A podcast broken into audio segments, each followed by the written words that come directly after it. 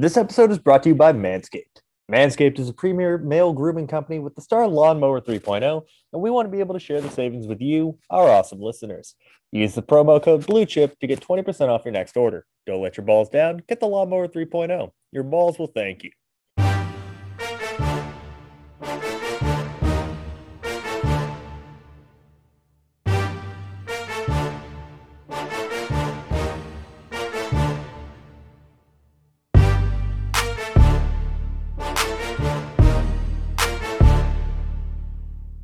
What's up, guys? Welcome back to the Big Shots NFL Draft Podcast. I'm your host, Mike Carnation. I'm joined, as always, by my colleague over at Blue Chip Scout and the best of the business, Devin Jackson. Devin, how are you today, man?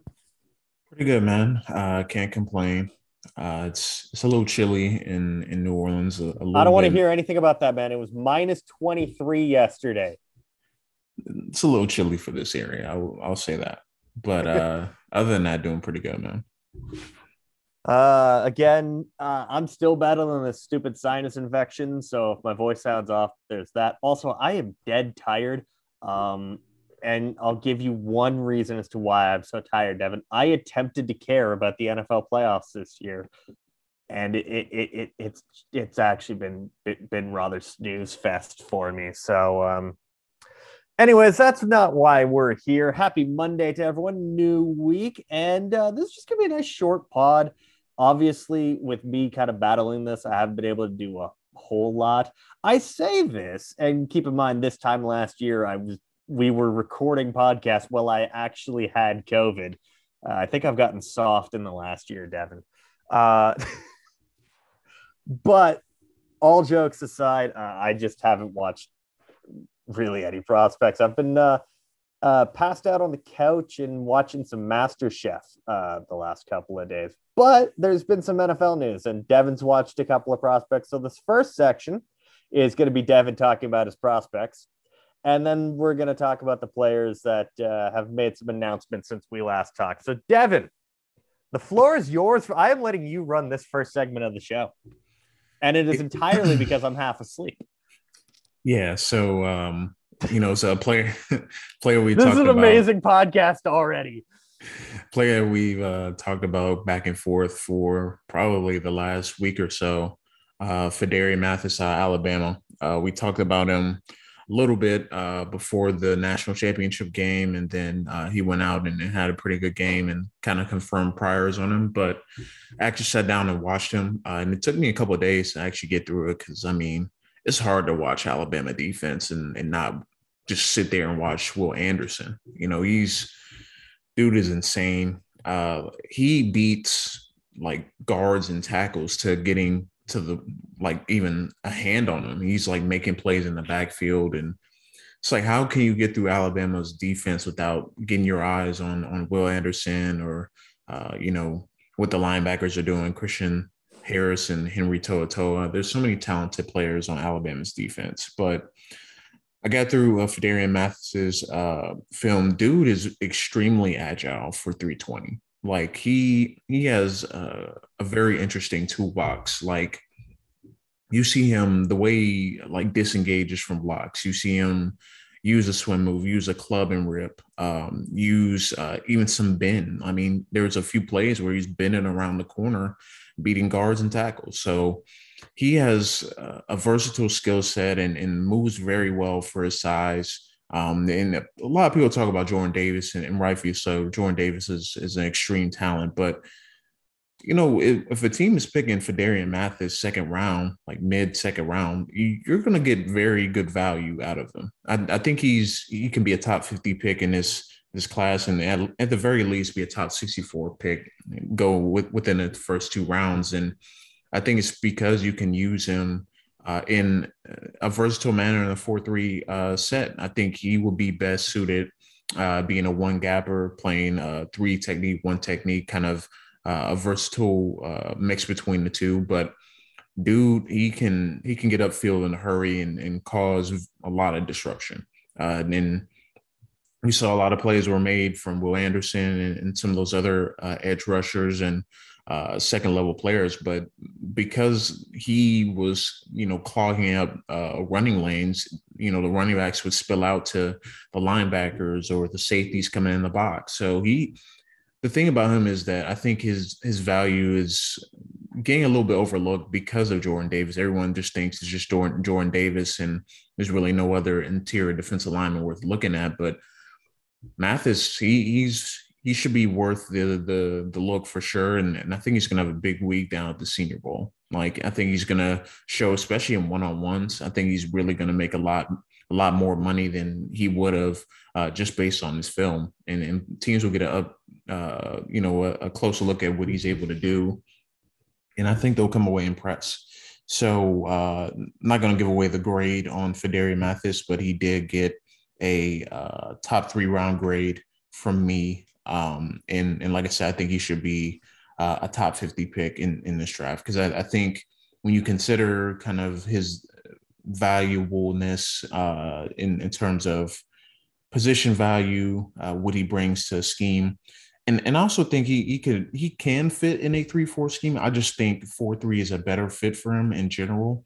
Uh, I just don't see him as the the type to play straight nose tackle and and be able to withstand multiple double teams. One of the knocks I had on him. It's not that he can't beat double teams.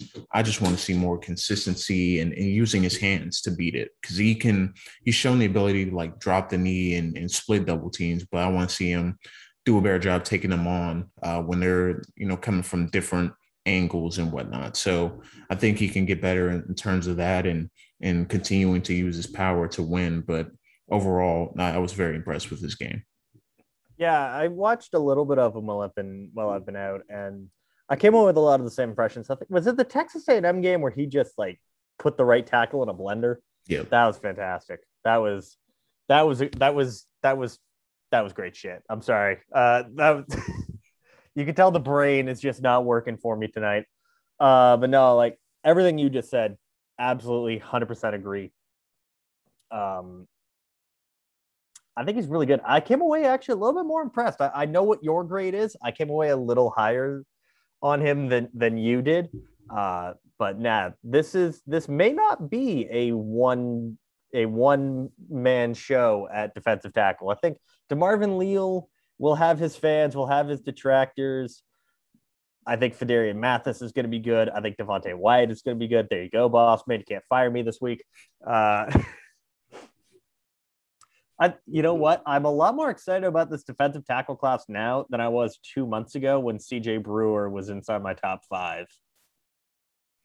Yeah, I mean, you know, not being able to watch SEC guys, you know, during the season, not really focusing on it, you, you kind of kind of overlook some of these names. But I mean, even on Alabama's defense, like we said, Mathis has been uh, very, very.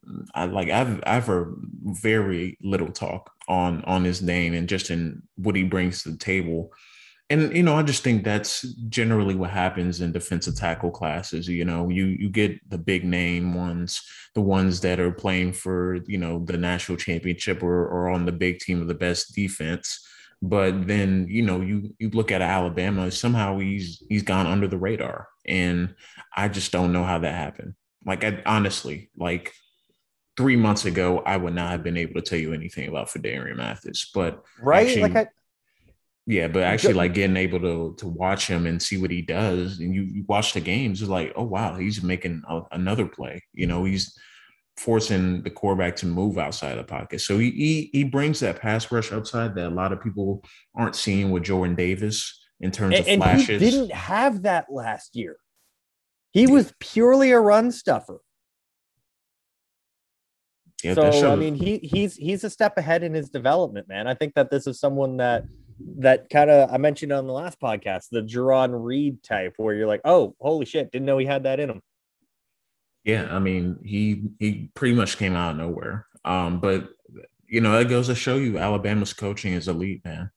Uh, you take a run stuffing defensive tackle and make him have some value in, in the pass rush ability, like I said, uh, you're going to see down at the Senior Bowl, he's going to be taking dudes lunch money, and he's going to be using all types of moves to do it too, because he's he's not like a one trick pony. Like he he wins in a variety of ways, and I think that was the most impressive part for me uh, you know, doing the evaluation. It's not just that, you know, he wins with just a simple swim move or he doesn't even rely on spin moves. And I feel like if he used that, like he would literally be unstoppable. Oh, yeah. Now, Devin, I did watch two other players where I didn't, one, I haven't written the scouting report yet.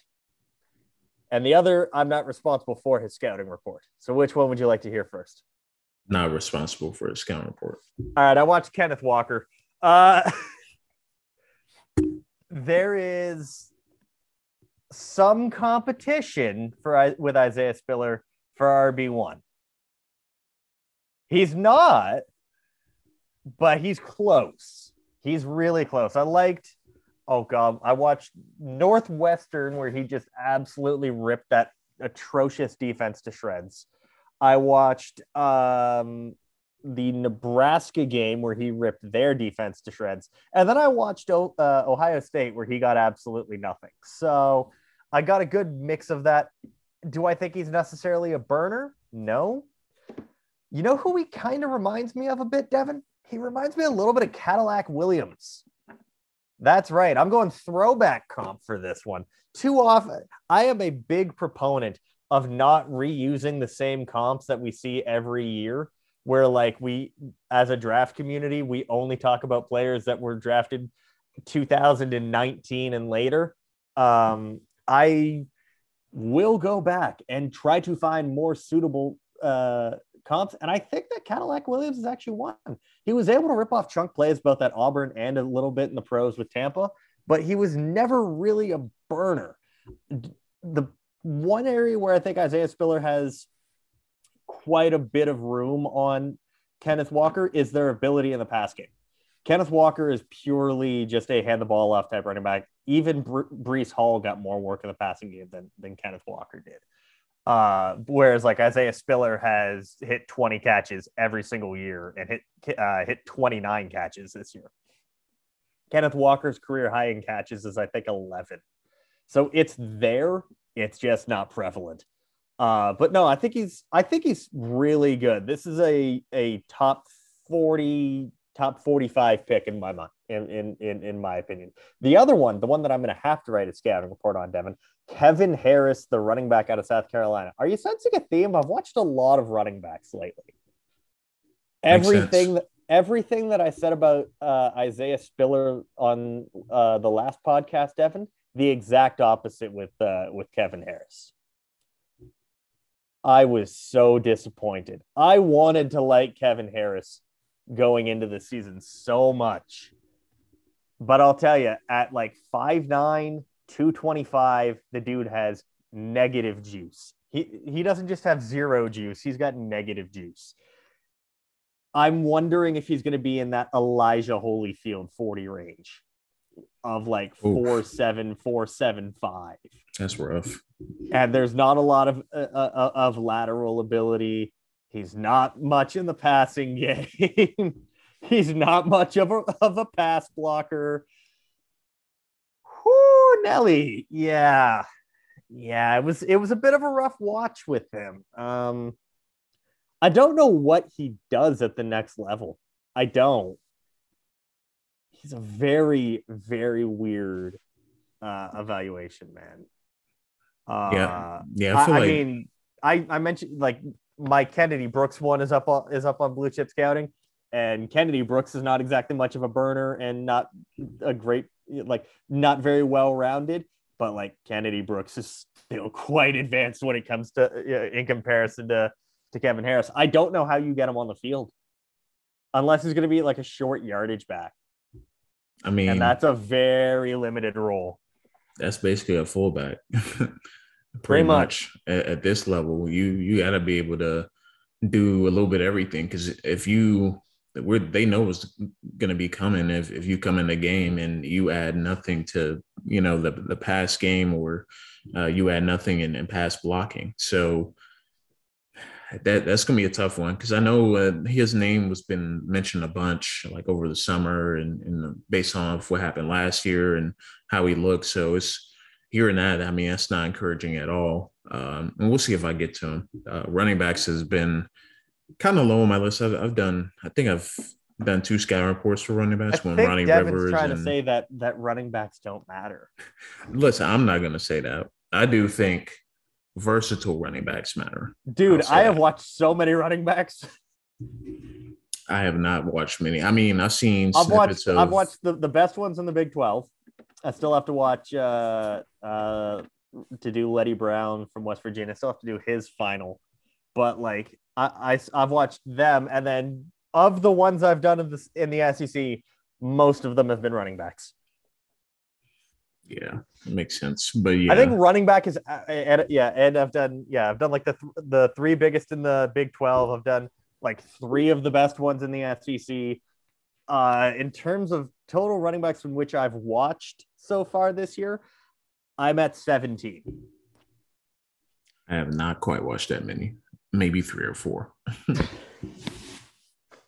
but yeah, Uh, but yeah, we'll, we'll see. I mean, we'll see if I get to him. Uh, few of the players I've been kind of bouncing. I've been kind of bouncing around a little bit and watching a game here and there of certain guys to uh, kind of get a baseline. Uh, I watched one game of Carson Strong, obviously the Fresno State game. I've seen people post that insane throw he made in between three defenders uh, quite a few times now.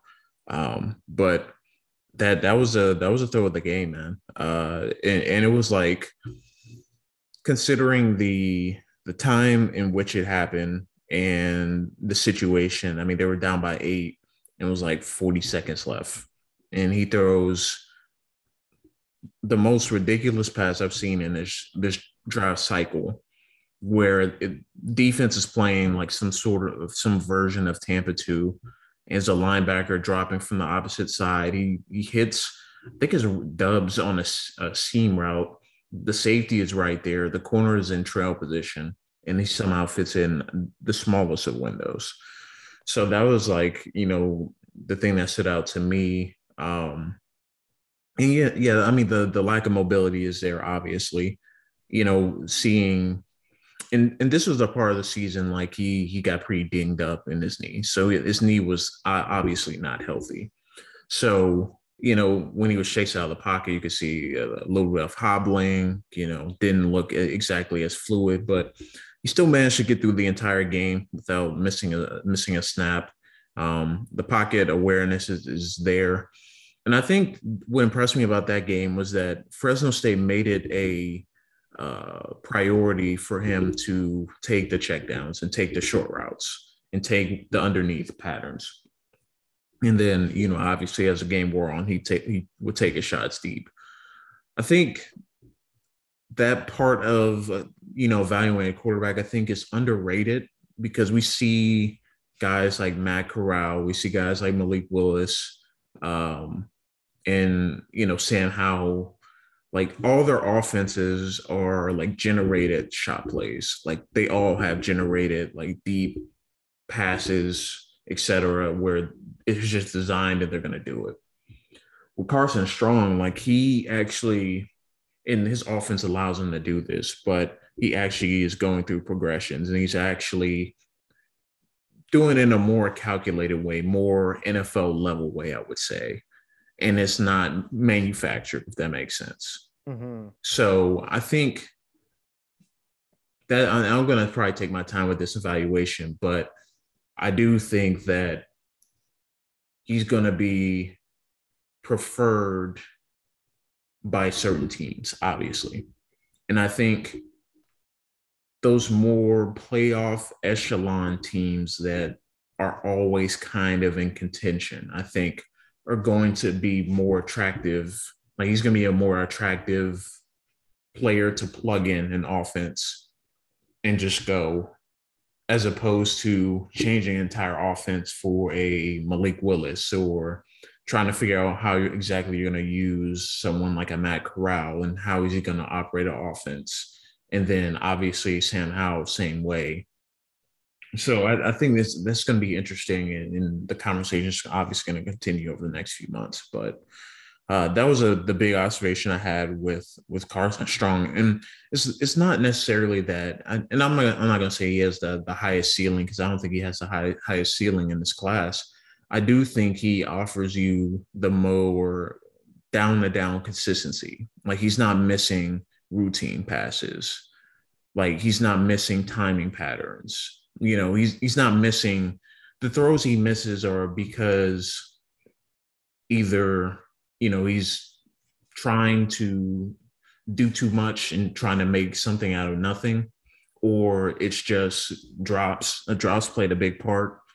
Like Romeo Doubs still has a drop issue. Cole Turner has somewhat of a drop issue as well. And both of those guys are all three of them are senior bowl guys. I expect them all to do well down there. But I think he's going to keep you more on schedule as an offense. Like you're not you're not going to be behind the sticks as much, but you will be having there will might be an issue where he's might hold on the ball a little bit longer than you would like. Like a Justin Field issue, Fields issue, where the internal timer sometimes needs to to speed up, and obviously that's going to do be able to do that with more reps.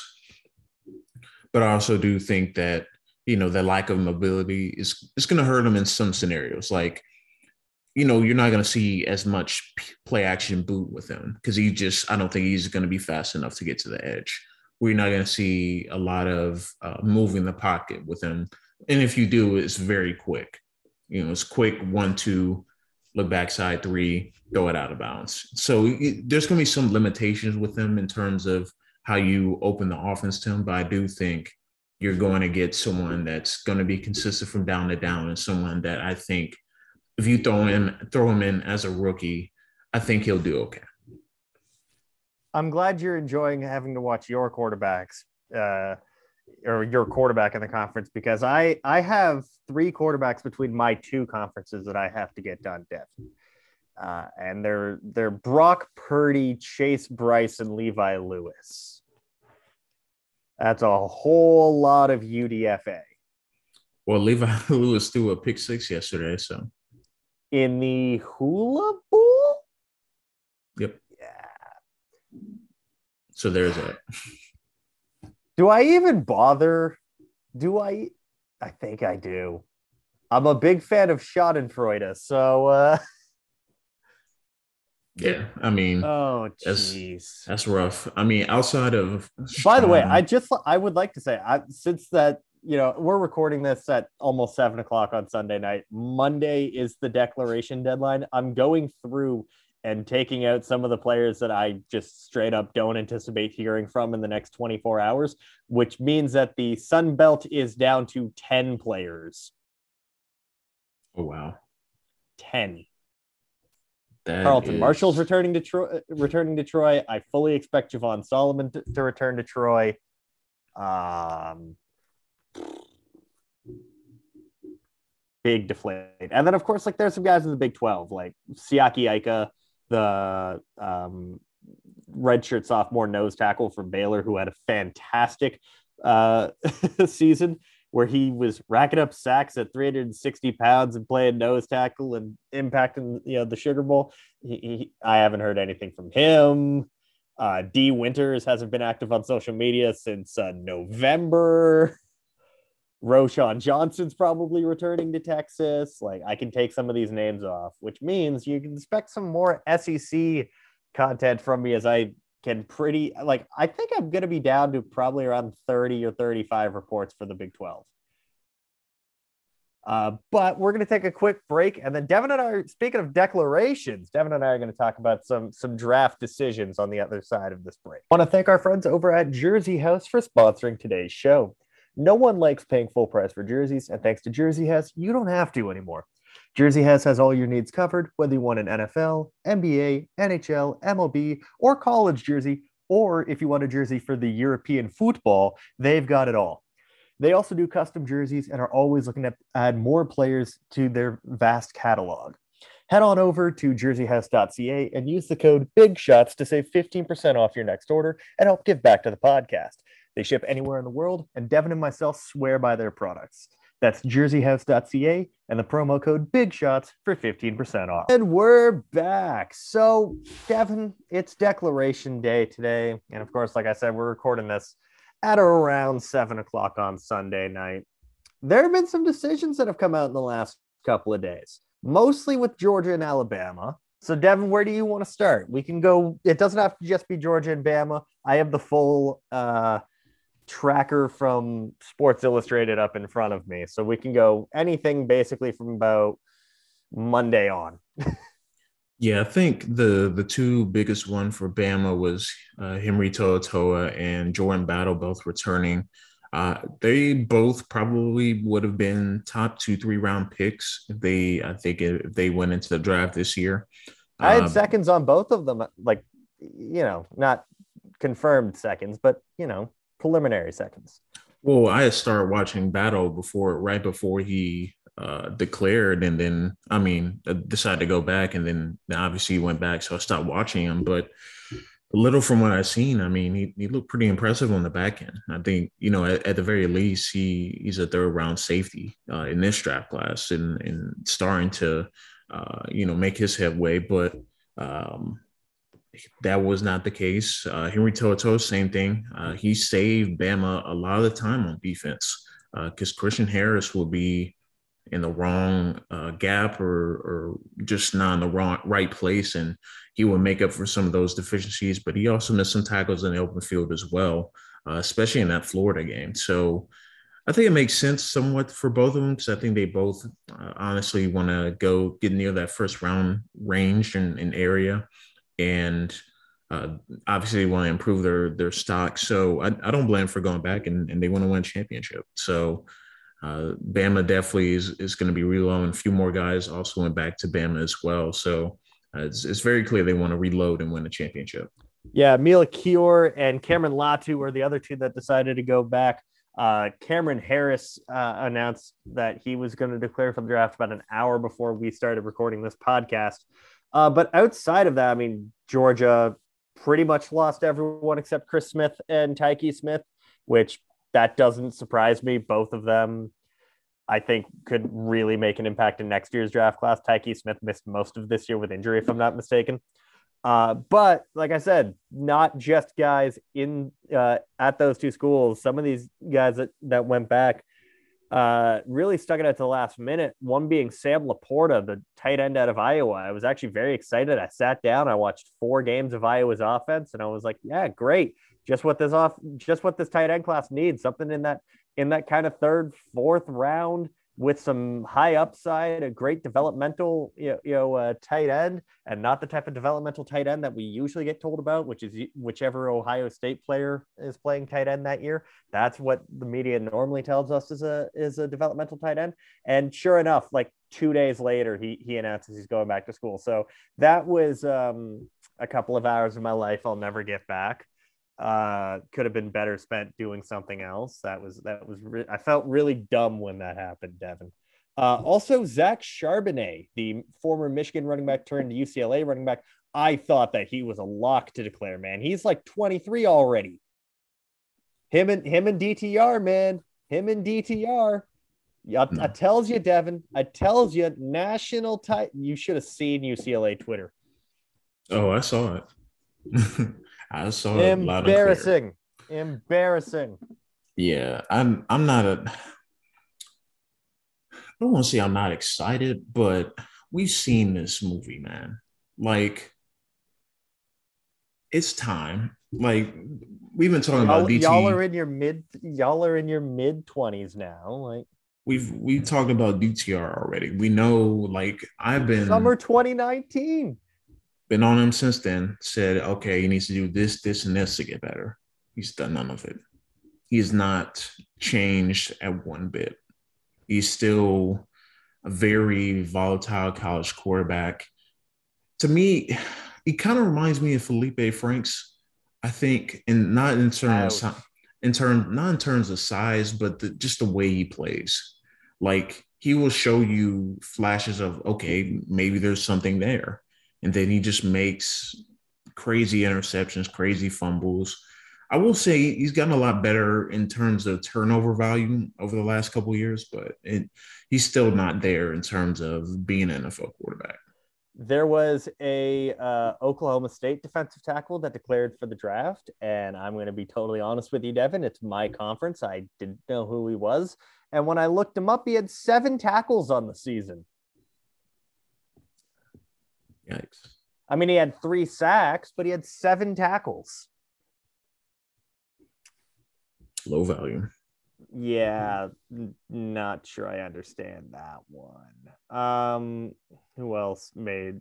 Uh, there was another one that I, that I was just thinking of a second ago, and now I can't remember. Keanu Benton uh, d- announced he was going back. Ooh, ooh, uh, the offense, the interior offensive line class. We got two, well, three big ones. Biggest one being Tyler Linderbaum. If he had gone back, I would have been made of sadness, Devin. Like Everyone would have. everyone would have because like we've seen this happen before where guys like that we're excited about at the center position go back an extra year and it's You and done for we- no I, I was gonna say uh, the one before that Tyler Biadasz Oh yeah, that too. you remember He- do you remember Tyler Biadasz's like superstar redshirt sophomore year where everyone was like yo draft him in round one don't care and then he went back to. Wisconsin and then he was like a fourth round pick Yeah. but like if if that had happened with like Tyler Linderbaum, I would have been very sad if he had decided to go back. But then You see- um That that would have happened to Cesar Ruiz yeah, because he had such a good was it redshirt sophomore or junior? Uh, one of those. He had such a good uh, season that year. If he went back, I don't know if he would have replicated it. So yeah. the center position when when the iron's hot, you gotta strike it. And then the guard position got uh, Andrew Stueber from Michigan, part of that Joe Moore award uh, award winning offensive line at uh, at Michigan, and then Chasen Hines in your neck of the woods in LSU. Tell me about him. I've no, I've heard things about him. Who, who was that again? Jason Hines, the LSU guard.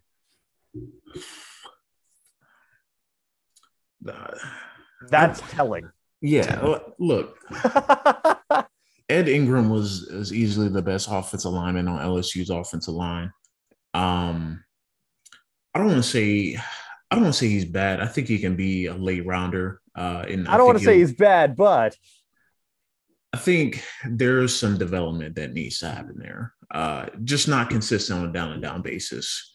Uh, hand placement issues. Um, you got you got to be a pretty pretty good Alabama game. So that was really the only game that I, I have seen of him up close because I'm, I'm mainly watching skill guys uh, when I watch LSU games, but.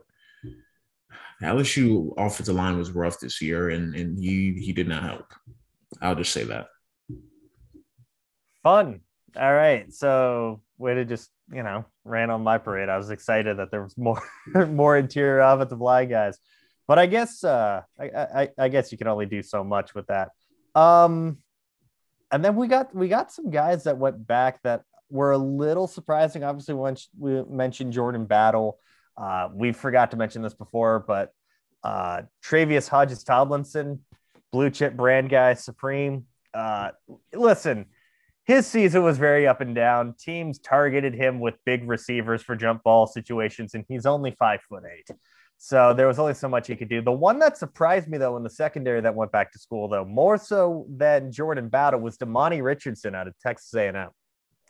I thought for sure he was going to declare. And I was actually like starting to gear up. I'm like, I just need to find some Texas A&M defensive all 22, man. I need to get that so that I can watch Demani Richardson. Now I don't have to. Yep. Also, also, also, Devin, my personal favorite prospect in this class declared for this draft. I had no idea who he was until he declared, but it's Pittsburgh defensive back John Patrician. And why am I a big fan of Pittsburgh defensive back John Patrician? He was born in 1996. Wow. He is the recruiting class of 2015. It's a year after I graduated high school. I graduated in 2013. So, yeah. Yikes. Old prospect. He's going to be 26 by draft day. I looked it up. His birthday comes before the draft. He will be a 26 year old draft prospect. Wow. That's that's something, man. That's That is something you normally see at punter. Years and years eligibility, man. How many It years was- is that? Is that what? Uh, Seven, it, eight. If he, it's he would it would have been his. So he had two medical red shirts. Okay.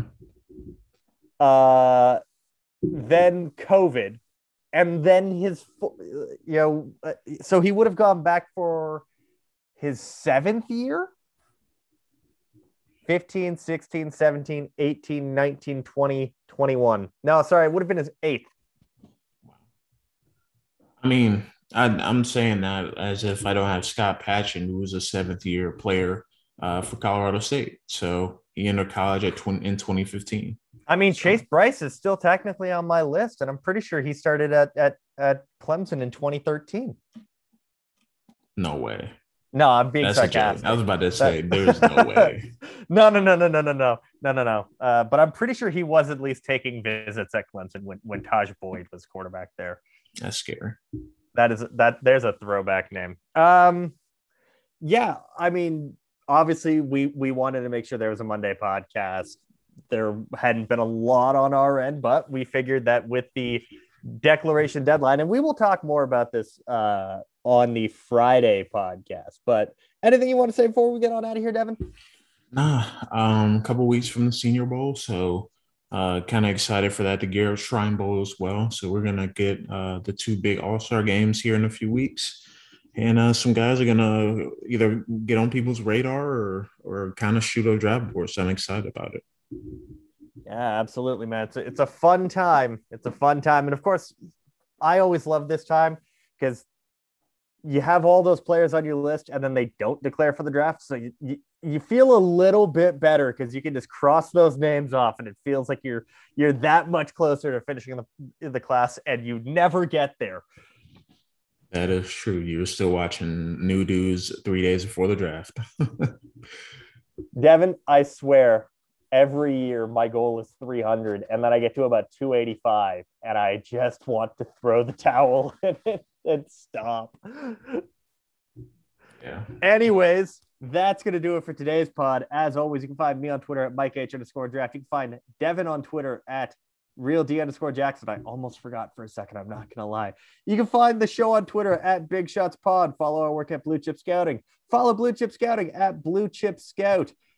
Leave a review on the podcast. I've never said that before, but I noticed that we're actually getting more reviews. Help us actually climb the evil iTunes algorithm. And until next time, guys, have a nice day.